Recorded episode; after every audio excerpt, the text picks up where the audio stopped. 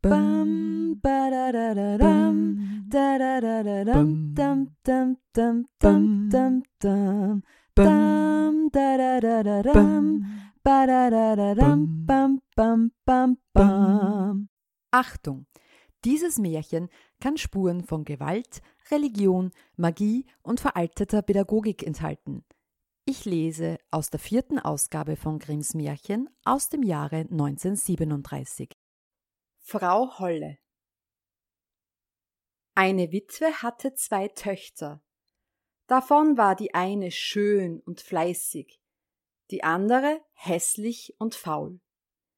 Sie hatte aber die hässliche und faule, weil sie ihre rechte Tochter war, viel lieber, und die andere musste alle Arbeit tun und der Aschenputtel im Hause sein. Das arme Mädchen musste sich täglich auf die große Straße bei einem Brunnen setzen und musste so viel spinnen, dass ihm das Blut aus den Fingern sprang.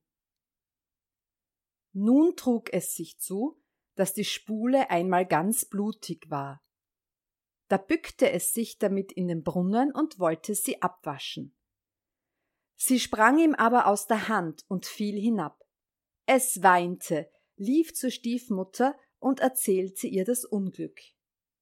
Sie schalt es aber so heftig und war so unbarmherzig, dass sie sprach Hast du die Spule hinunterfallen lassen, so hol sie auch wieder herauf.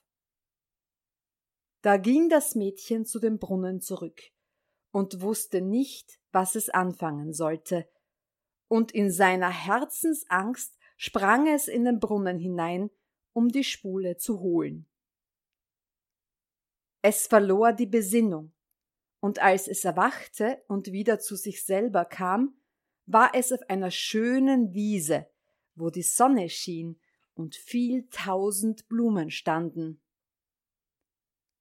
Auf dieser Wiese ging es fort und kam zu einem Backofen, der war voller Brot.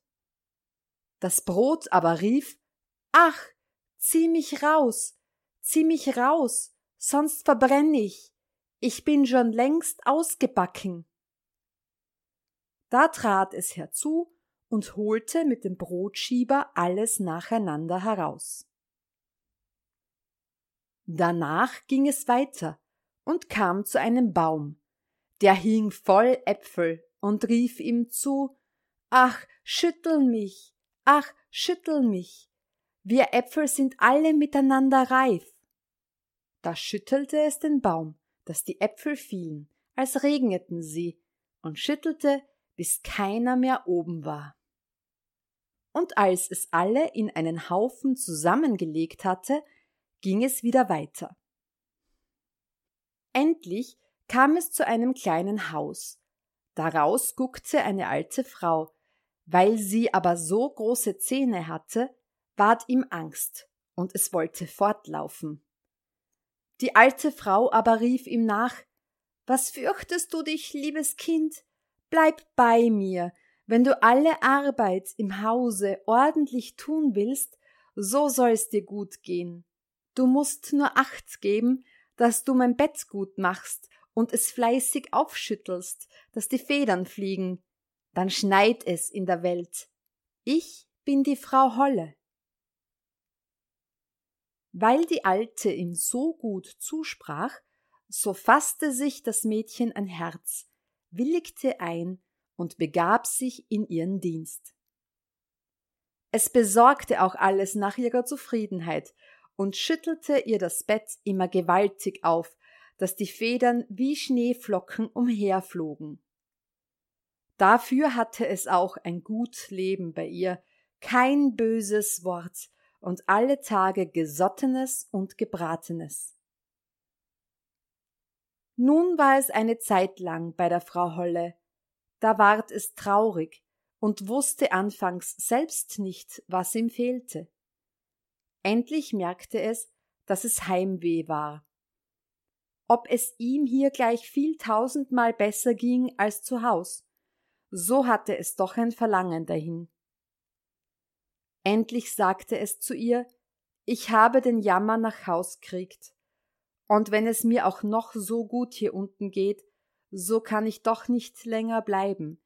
Ich muss wieder hinauf zu den meinigen. Die Frau Holle sagte, es gefällt mir, dass du wieder nach Haus verlangst, und weil du mir so treu gedient hast, so will ich dich selbst wieder hinaufbringen. Sie nahm es darauf bei der Hand und führte es vor ein großes Tor. Das Tor ward aufgetan, und wie das Mädchen gerade darunter stand, fiel ein gewaltiger Goldregen, und alles Gold blieb an ihm hängen, so dass es über und über davon bedeckt war. Das sollst du haben, weil du so fleißig gewesen bist, sprach die Frau Holle und gab ihm auch die Spule wieder, die ihm in den Brunnen gefallen war.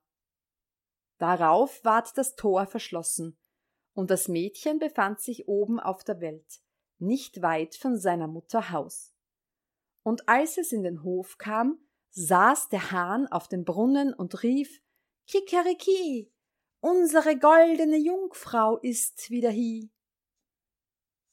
Da ging es hinein zu seiner Mutter, und weil es so mit Gold bedeckt ankam, ward es von ihr und der Schwester gut aufgenommen. Das Mädchen erzählte alles, was ihm begegnet war, und als die Mutter hörte, wie es zu dem großen Reichtum gekommen war, wollte sie der anderen hässlichen und faulen Tochter gerne dasselbe Glück verschaffen. Sie musste sich an den Brunnen setzen und spinnen, und damit ihre Spule blutig ward, stach sie sich in die Finger und stieß sich die Hand in die Dornhecke. Dann warf sie die Spule in den Brunnen und sprang selber hinein.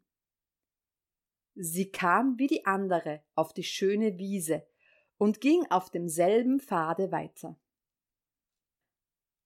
Als sie zu dem Backofen gelangte, schrie das Brot wieder Ach, zieh mich raus, zieh mich raus, sonst verbrenn ich, ich bin schon längst ausgebacken. Die Faule aber antwortete, da hätte ich Lust, mich schmutzig zu machen, und ging fort. Bald kam sie zu dem Apfelbaum, der rief Ach, schützel mich, schützel mich, wir Äpfel sind alle miteinander reif.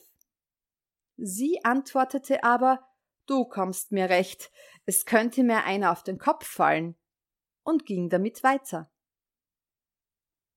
Als sie vor der Frau Holle Haus kam, fürchtete sie sich nicht, weil sie von ihren großen Zähnen schon gehört hatte und verdingte sich gleich zu ihr. Am ersten Tag tat sie sich Gewalt an, war fleißig und folgte der Frau Holle, wenn sie ihr etwas sagte. Denn sie dachte an das viele Gold, das sie ihr schenken würde. Am zweiten Tag aber fing sie schon an zu faulenzen, am dritten noch mehr, da wollte sie morgens gar nicht aufstehen. Sie machte auch der Frau Holle das Bett nicht, wie sich's gebührte, und schüttelte es nicht, dass die Federn aufflogen. Das ward die Frau Holle bald müde und sagte ihr den Dienst auf. Die Faule war das wohl zufrieden und meinte, nun würde der Goldregen kommen. Die Frau Holle führte sie auch zu dem Tor. Als sie aber darunter stand, ward statt des Goldes ein großer Kessel voll Pech ausgeschüttet. Das ist zur Belohnung deiner Dienste, sagte die Frau Holle und schloss das Tor zu. Da kam die Faule heim, aber sie war ganz mit Pech bedeckt, und der Hahn auf dem Brunnen, als er sie sah, rief Kikeriki, unsere schmutzige Jungfrau ist wieder hie. Das Pech aber blieb fest an ihr hängen und wollte, solange sie lebte, nicht abgehen. Bam, ba da da da dam, da da da da dam, dam dam dam dam dam dam, dam da da da da dam, ba da da da dam, bam bam bam bam.